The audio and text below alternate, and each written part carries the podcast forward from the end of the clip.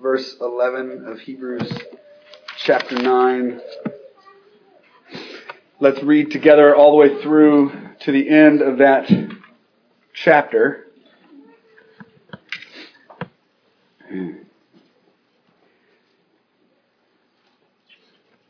Take a breath. There's a lot here. But when Christ appeared as high priest of the good things that have come, then through the greater and more perfect tent, not made with hands, that is not of this creation, he entered once for all into the holy places. Not by means of the blood of goats and calves, but by means of his own blood, thus securing an eternal redemption. For if the blood of goats and bulls and the sprinkling of defiled persons with the ashes of a heifer sanctify for the purification of the flesh, how much more will the blood of Christ, who through the eternal Spirit offered himself without blemish to God, purify our conscience from dead works to serve the living God? Therefore, he is the mediator of a new covenant, so that those who are called may receive the promised eternal inheritance, since a death has occurred that redeems them from transgressions committed under the first covenant. For where a will is involved, the death of the one who made it must be established. For a will takes effect only at death, since it is not in force as long as the one who made it is still is alive. Therefore, not even the first covenant was inaugurated without blood. For when every commandment of the law had been declared by Moses to all the people, he took the blood of calves and goats with water and scarlet wool and hyssop and sprinkled both the book itself and all the people. Say, this blood is the blood, this is the blood of the covenant that God commanded you. And in the same way, he sprinkled with the blood both the tent and all the vessels used in worship. Indeed, under the law, almost everything is purified with blood, and without the shedding of blood, there is no forgiveness of sins. Thus, it was necessary for copies of the heavenly things to be purified with these rites, but the heavenly things themselves with better sacrifices than these. For Christ has entered into the holy places made with hands, which are copies of true things, but into heaven itself, now to appear at the presence of God on our behalf. Nor was it to offer himself repeatedly as the high priest enters the holy places every year with blood not his own. For he, then he would have had to suffer repeatedly since the foundation of the world. But as it is, he has appeared once for all at the end of the ages to put away sin by the sacrifice of himself. Then, and just as it is appointed for a man to die once, and after that comes judgment, so Christ, having been offered once to bear the sins of many, will appear a second time, not to deal with sin, but to save those who are eagerly waiting for him. May God add his blessing to the reading and the hearing of his word. We have this delight in this picture of Hebrews where we have, the author keeps writing about this former sacrifice. And you remember the analogy we made last week. The, the analogy was that a master commissioned an artwork in a room that had to be done a very specific way. And there were there was a table on one side and a lampstand on the other side. He had to have them set perfectly. He had to have the bread out the right way. He had to have the lights up. He had an altar that he had to offer incense on that would fragrant, make the room fragrant. And then he had this curtain that he had to put up with some things behind the curtain. And he didn't understand everything, but he had this same ritual he had to do every day. And he had to walk up to the canvas and make the same strokes every day. And he would come in and he'd make these same strokes every day. And one day, years pass. And one day, the master comes back to see the canvas and he walks in. He walks to the center of the room and he tears the curtain and he sits down in that special chair that was made that the man could only see once a year. And he sits down in that special chair and he raises his hands and he goes, all of this is about me. And guess what? There's more. And the man who can't possibly fathom that there could be more. The man who can't possibly fathom that there would be more to see suddenly steps back and looks at the painting and realizes he's been painting a picture of the master all this time. So we come to Hebrews and the author of Hebrews says they had been painting a picture of Jesus the whole time. And now he says, let's look at that picture. And let's look at what, what it shows. But we don't just have to look at the elements. We get to look at the King of Kings, the King of Glory, to see who he is. And we don't have to speculate about what the symbols mean because he has told us what they mean.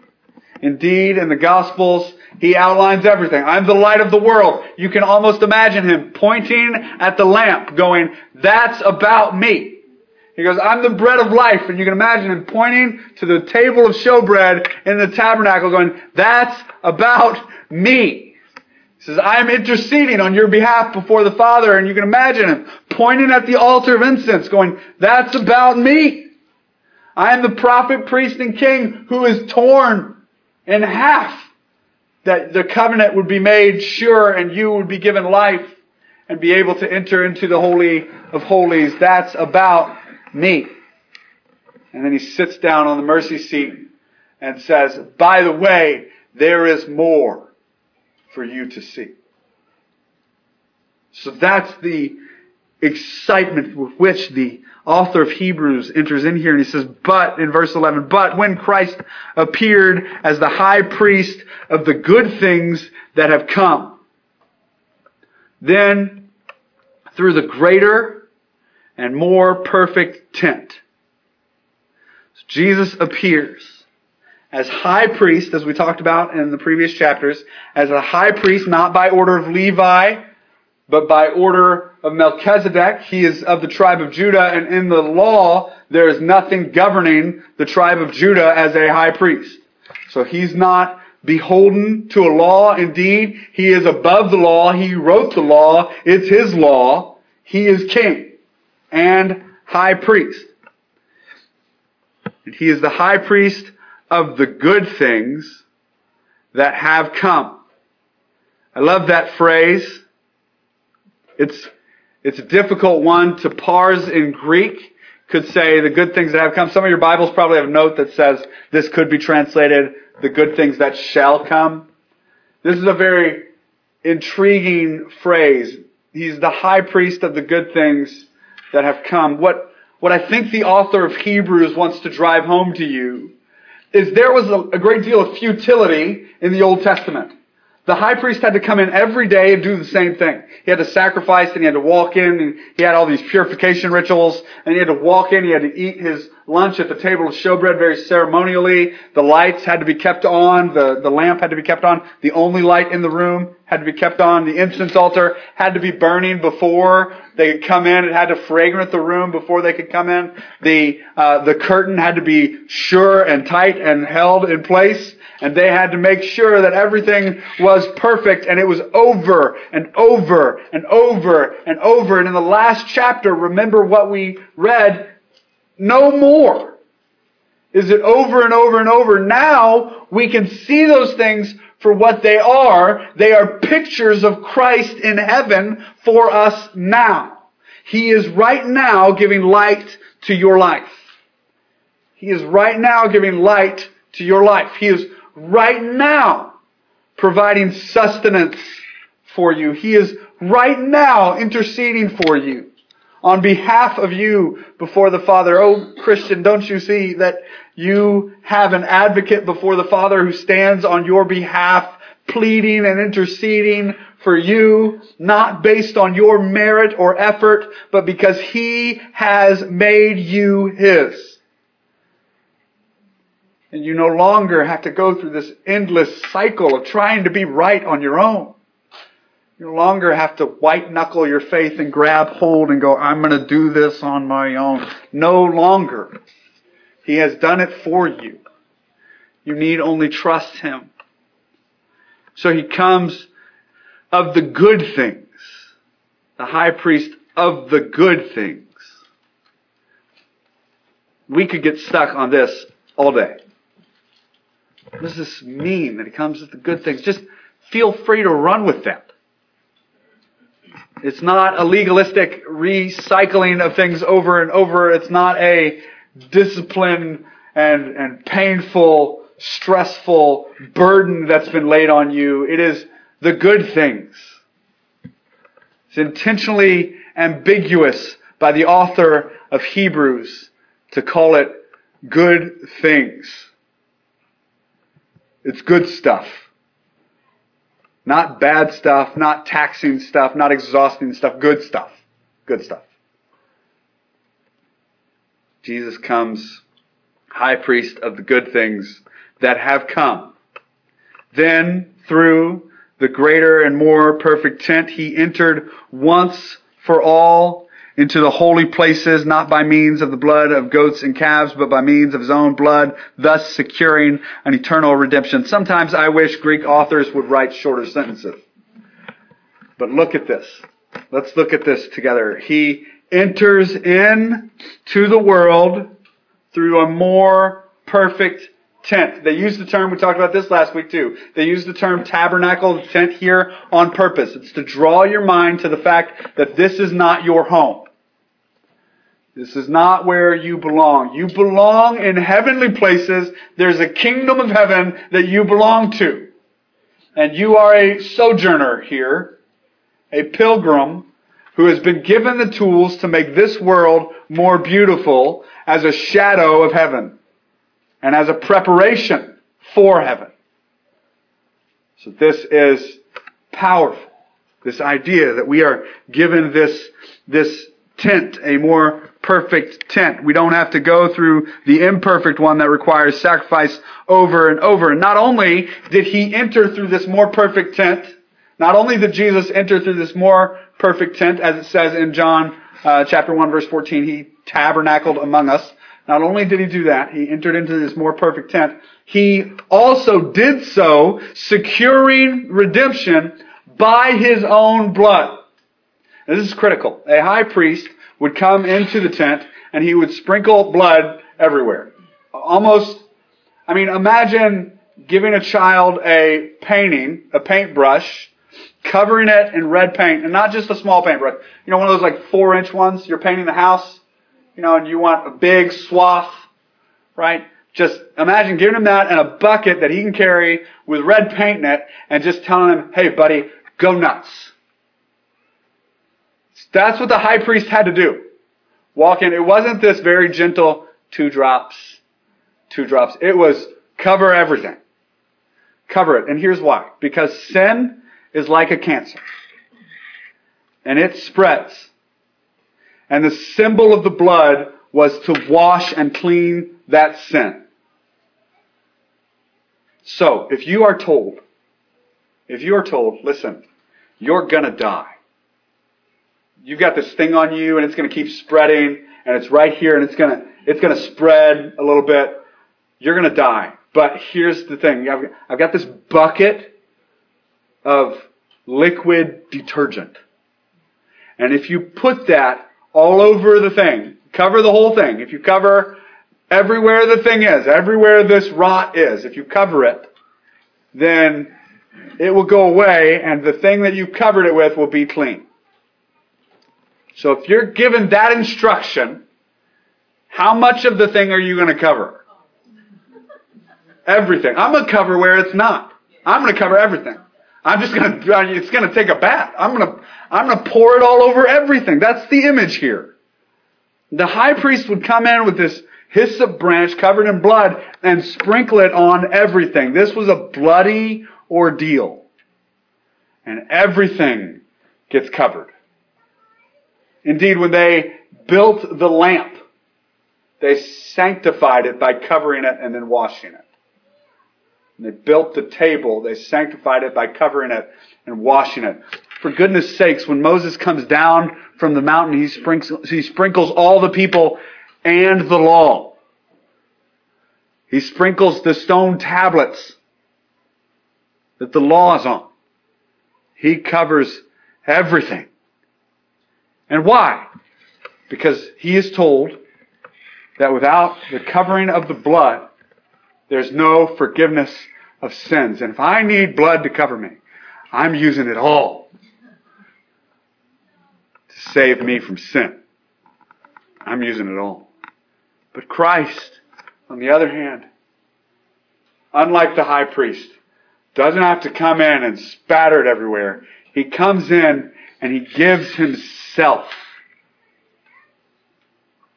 He doesn't need a paintbrush. He doesn't need a cow or a goat or two turtle doves or a pigeon. He doesn't need any of that. He comes in and he, he opens himself and says, I am the blood that brings life. He entered once for all into the holy places, not by means of the blood of goats and calves, but by means of his own blood, thus securing an eternal redemption. Jesus Christ died for you that he would secure eternal redemption for you now. That this would be eternal redemption for you now and that the joy and laughter you hear from other rooms, from heavenly places, would be joy and laughter you can join in now, though you don't see it.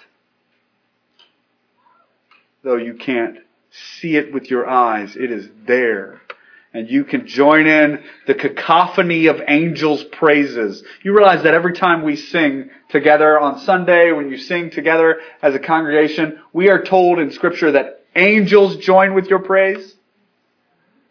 That angels sing along. That we are joining myriads upon myriads, which is just a way of saying too many to count, in heaven who are praising the Lord. We are joining in that praise.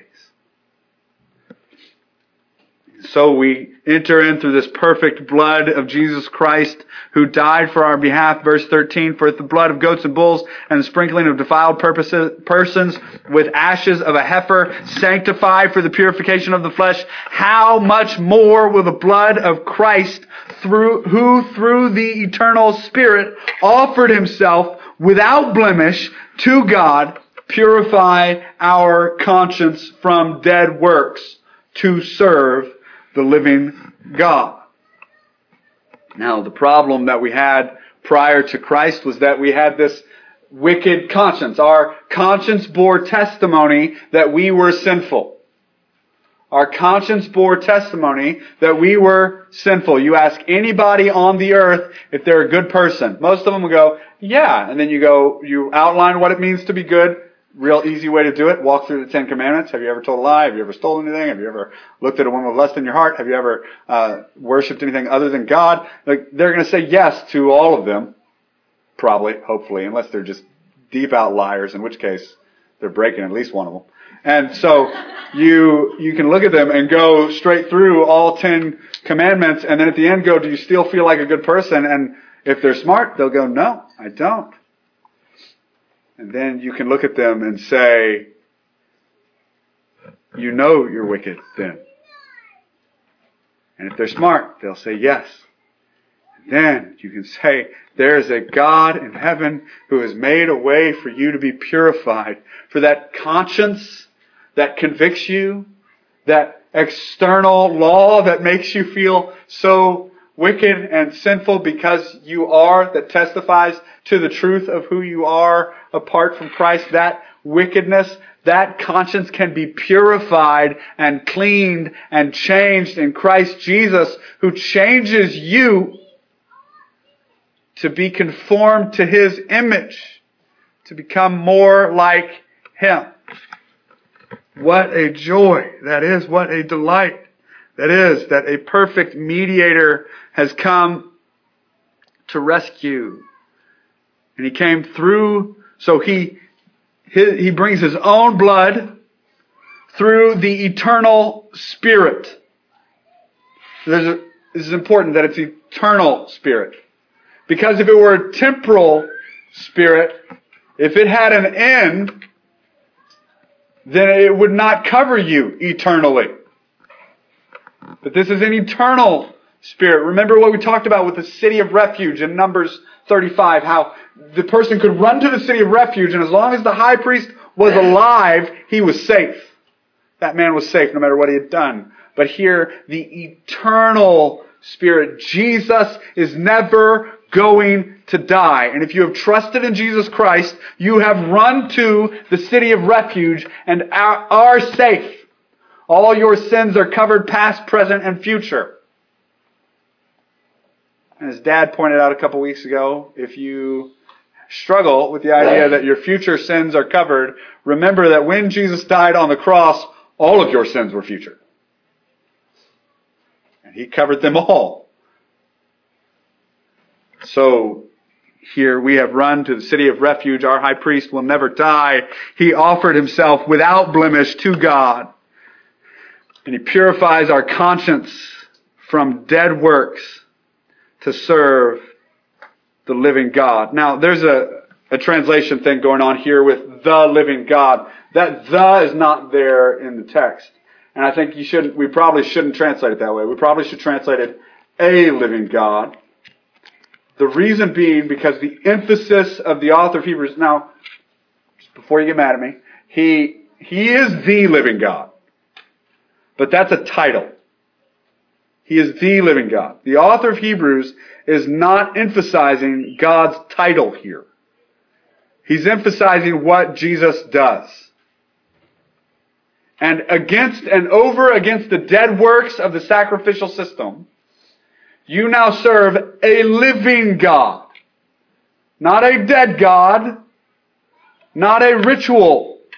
Not a ritualistic God. Not a legal argument God. He is a living God. He's alive. And he's emphasizing that because your high priest will never die. He's alive. He's a living God. He is great and mighty. And he is alive in contrast to the God who is, in contrast to the God of religion that is dead.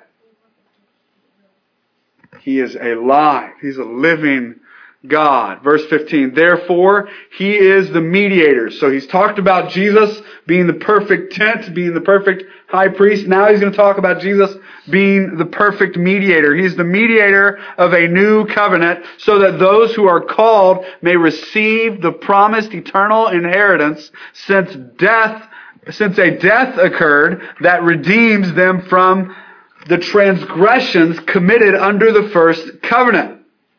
So there's his, his thesis statement. It is very long. I think the Puritans must have read Hebrews first and decided that that's what they were going to model their writing on. Every sentence is a paragraph in Greek. And so here he, he outlines here, he's the new mediator of a new covenant so that those who are called may receive the promised eternal inheritance. So let's just take that first. Jesus Christ is the mediator of new covenant. He's the one who gives you access to this new covenant. The old covenant was a constant cycle of repetition in hopes that the new covenant would come. That's what the old covenant was for. The law existed to what? To be a schoolmaster to lead you to Christ. The law existed to point you to Christ. The Old Testament existed to point us to Christ. Moses was to be pointing to Christ. Abraham was to be pointing to Christ. David pointing to Christ.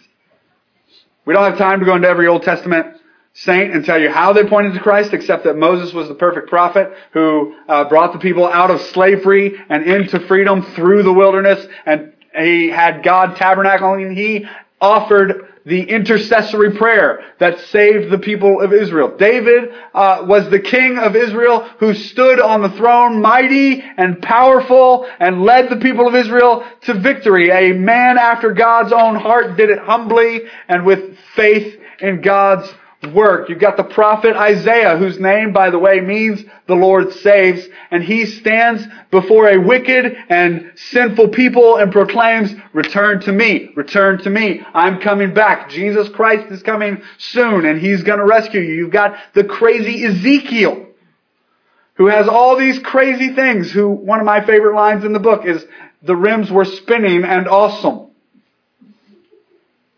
What? There's a circle that points four directions. Circles don't point.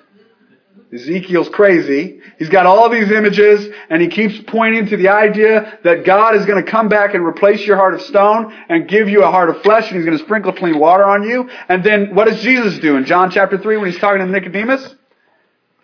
I tell you, you must be born of water and spirit. Direct reference to Ezekiel saying, you have to be reborn of water and spirit. I'll sprinkle you with clean water and I will put my spirit within you. Direct reference. All these Old Testament things were pointing to Jesus. He's the mediator of a new covenant. So that you don't have to keep white knuckling life and trying to be good enough on your own because Christ has made you good. Now you have only to follow and rejoice. What a joy. So we are forgiven sins and transgressions committed under the first covenant. Verse 16. For where, so this is his explanation, and the explanation lasts a long time. We're just going to kind of walk through it. For where a will is involved, or a contract upon death is involved, the death of the one who made it must be established. So in order to get the benefits of a will, there must be a death. Right? It's pretty straightforward. The author of Hebrews often muddies things up on purpose.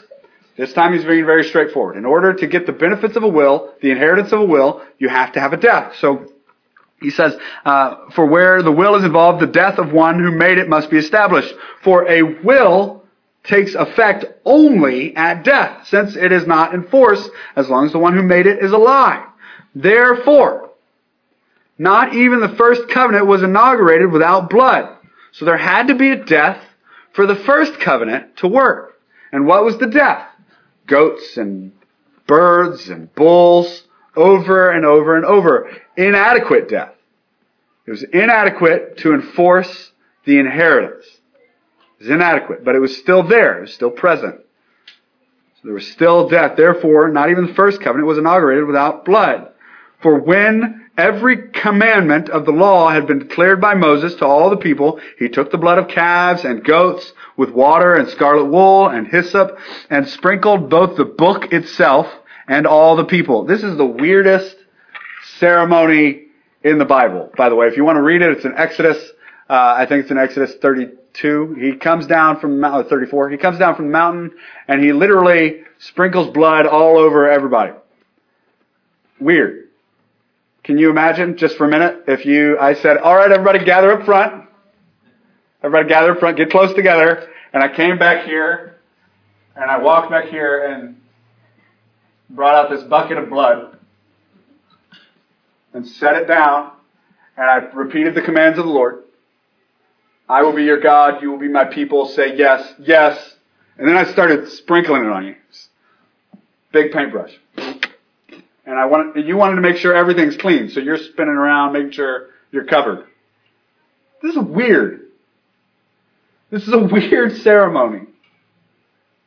Whenever God does something weird, you need to look for what it's really pointing to.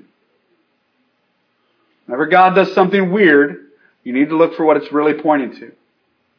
Jesus Christ dies on the cross, and all who gather at that cross, all who confess that cross, are covered in His blood and are redeemed and rescued by Him.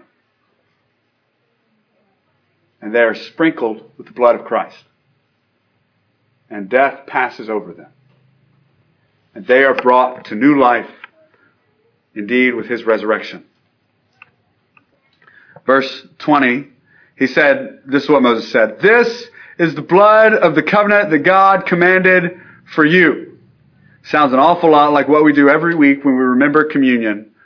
This is the new covenant in my blood poured out for you. Do this in remembrance of me. Jesus Christ died on the cross that we would have life. And in the same way, he sprinkled with the blood, both the tent and the vessels used in worship. Indeed, under the law, almost everything is purified with blood.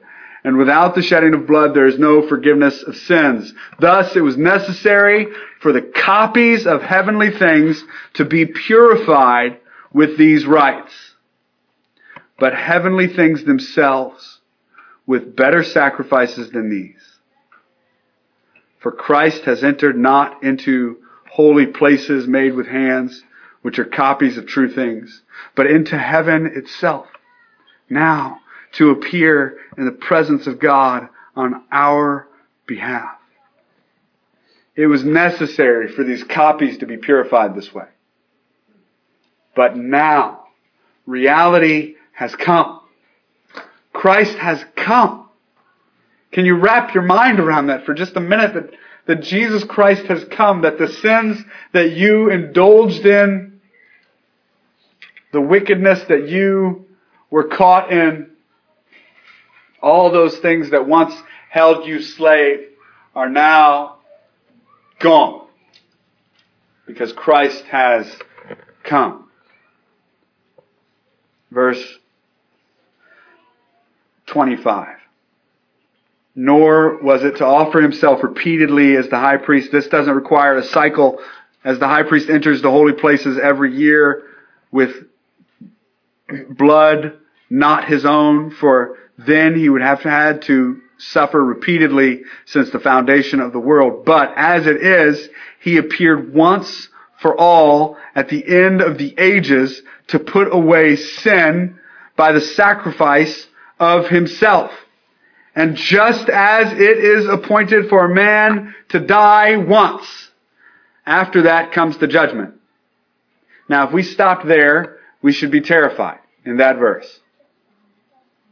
Just as it is for man to die once, after that is judgment. Oh no. Close the book, go home. This is not happy ending. The author of Hebrews doesn't stop there.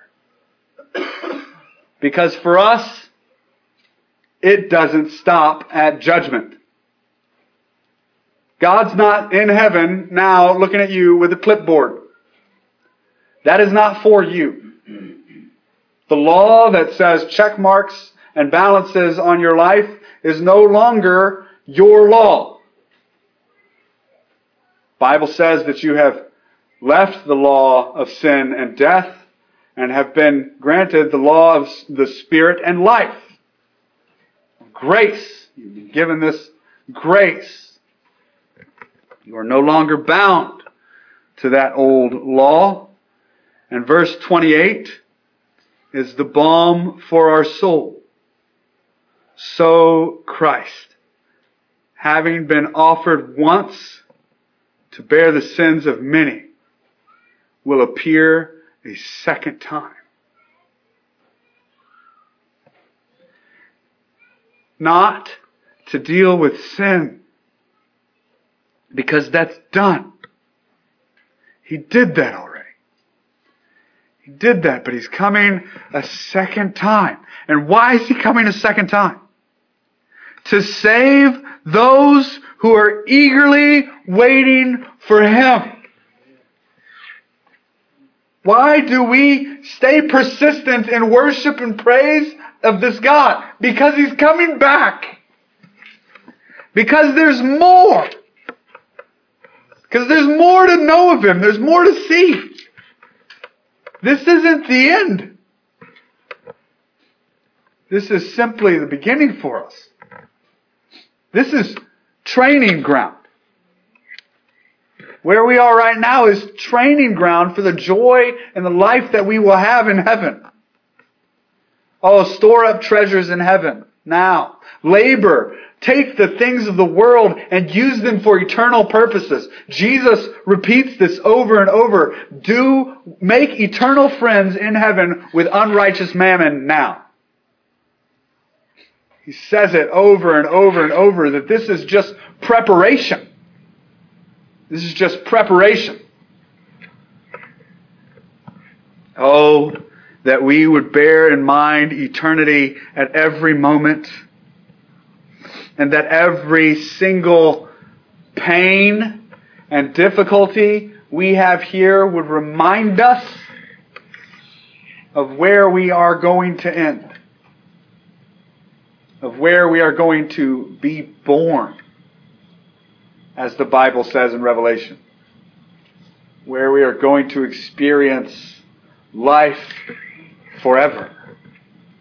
And not just stagnant life, but life forever. Christ has come and he sits on the throne and he proclaims, There is more. Last point. Did you notice that they call Jesus Christ over and over in this chapter? Just think back through what you read. Did you see the name Jesus? The author of Hebrews wants you to get this that Christ has been the sacrifice once for all. That it is done. It is done. The first covenant has been fulfilled in Jesus Christ. And now we live in the new covenant of His blood covering us. And indeed, He's coming back to get us.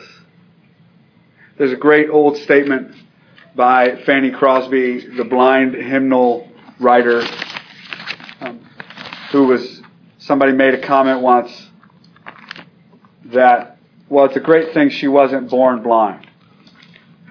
And she said, Oh, I wish I was. Because then the first thing I would ever see is Jesus.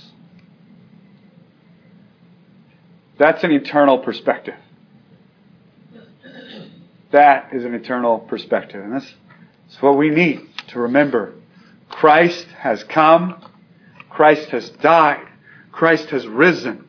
And Christ will come again. Let's pray. Then we'll enter into a time of communion together. Father, we love you and trust you in all things. We delight in your presence and in your work in our hearts. Lord, as we sing in our amazement of who you are, as we delight in your, your name, pray that you would delight in us. We love you.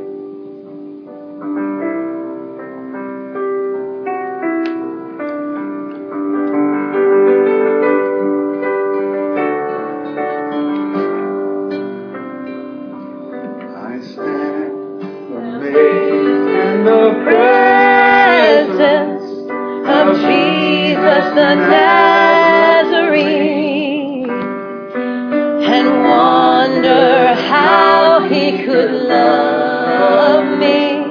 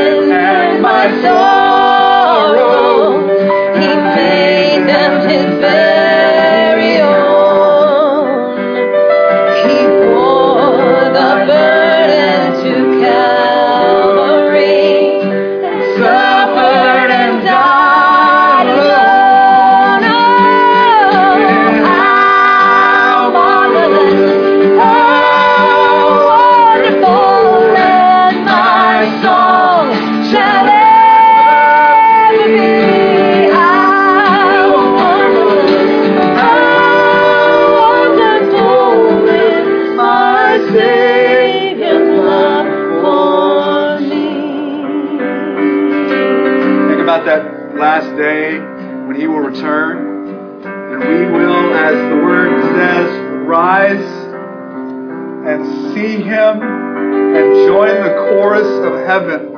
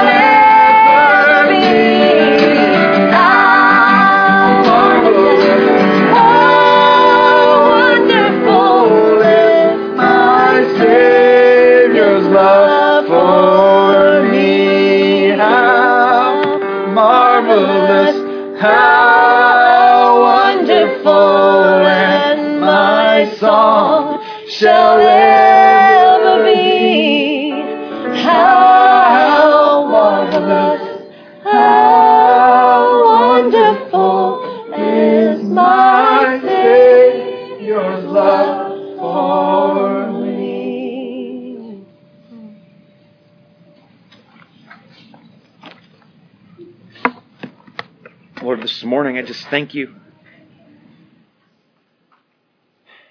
I thank you for your sacrifice. I thank you for what I don't entirely understand. I thank you for everything you've done when I don't deserve it. And this morning I just ask that you would keep keep that in front of me and keep it on my mind everywhere I go. Lord, I just ask that you would help us to focus on this and on your return everywhere we go from now for the rest of our lives, Lord. Praise your name. Amen. Um, this morning we're going to do something just a little different. I'm going to come around with uh, both elements and then uh, we'll hold on to them until after that. And as always, if you're the head of your house um, and you would like the chance to serve your family, uh, please stand.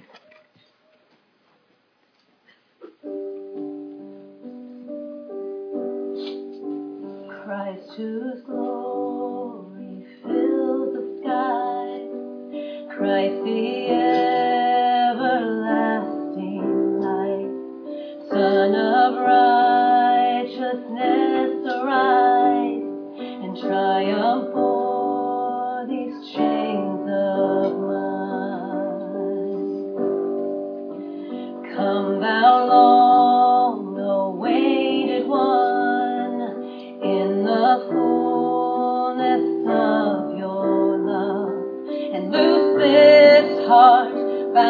Up by shame, and I will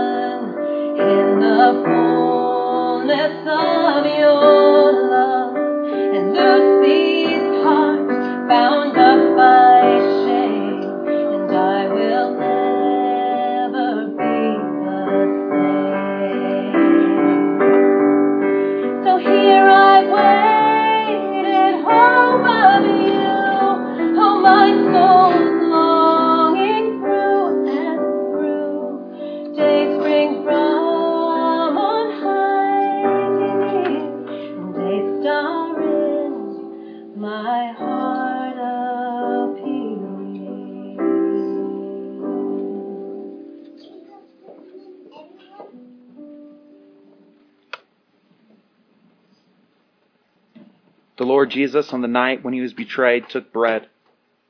When he had given thanks, he broke it and said, This is my body, which is for you. Do this in remembrance of me.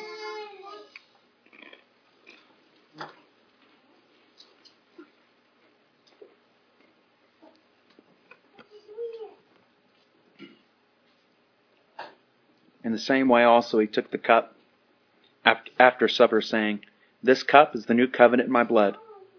Do this as often as you drink it in remembrance of me. For as often as you eat this bread and drink the cup, you, you proclaim the Lord's death until he comes. Praise God from whom all blessings flow. Praise Him, all creatures here below. Praise Him above, ye heavenly hosts. Praise Father, Son, and Holy Ghost. If you'd rise in honor of God's Word. We're going to read Galatians 5, verses 1 through 13.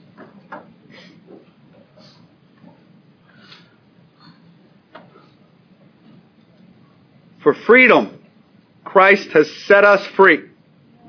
Stand firm, therefore, and do not submit again to a yoke of slavery. Look, I, Paul, say to you that if you accept circumcision, Christ will be of no advantage to you. I testify again to every man who accepts circumcision that he is obligated to keep the whole law.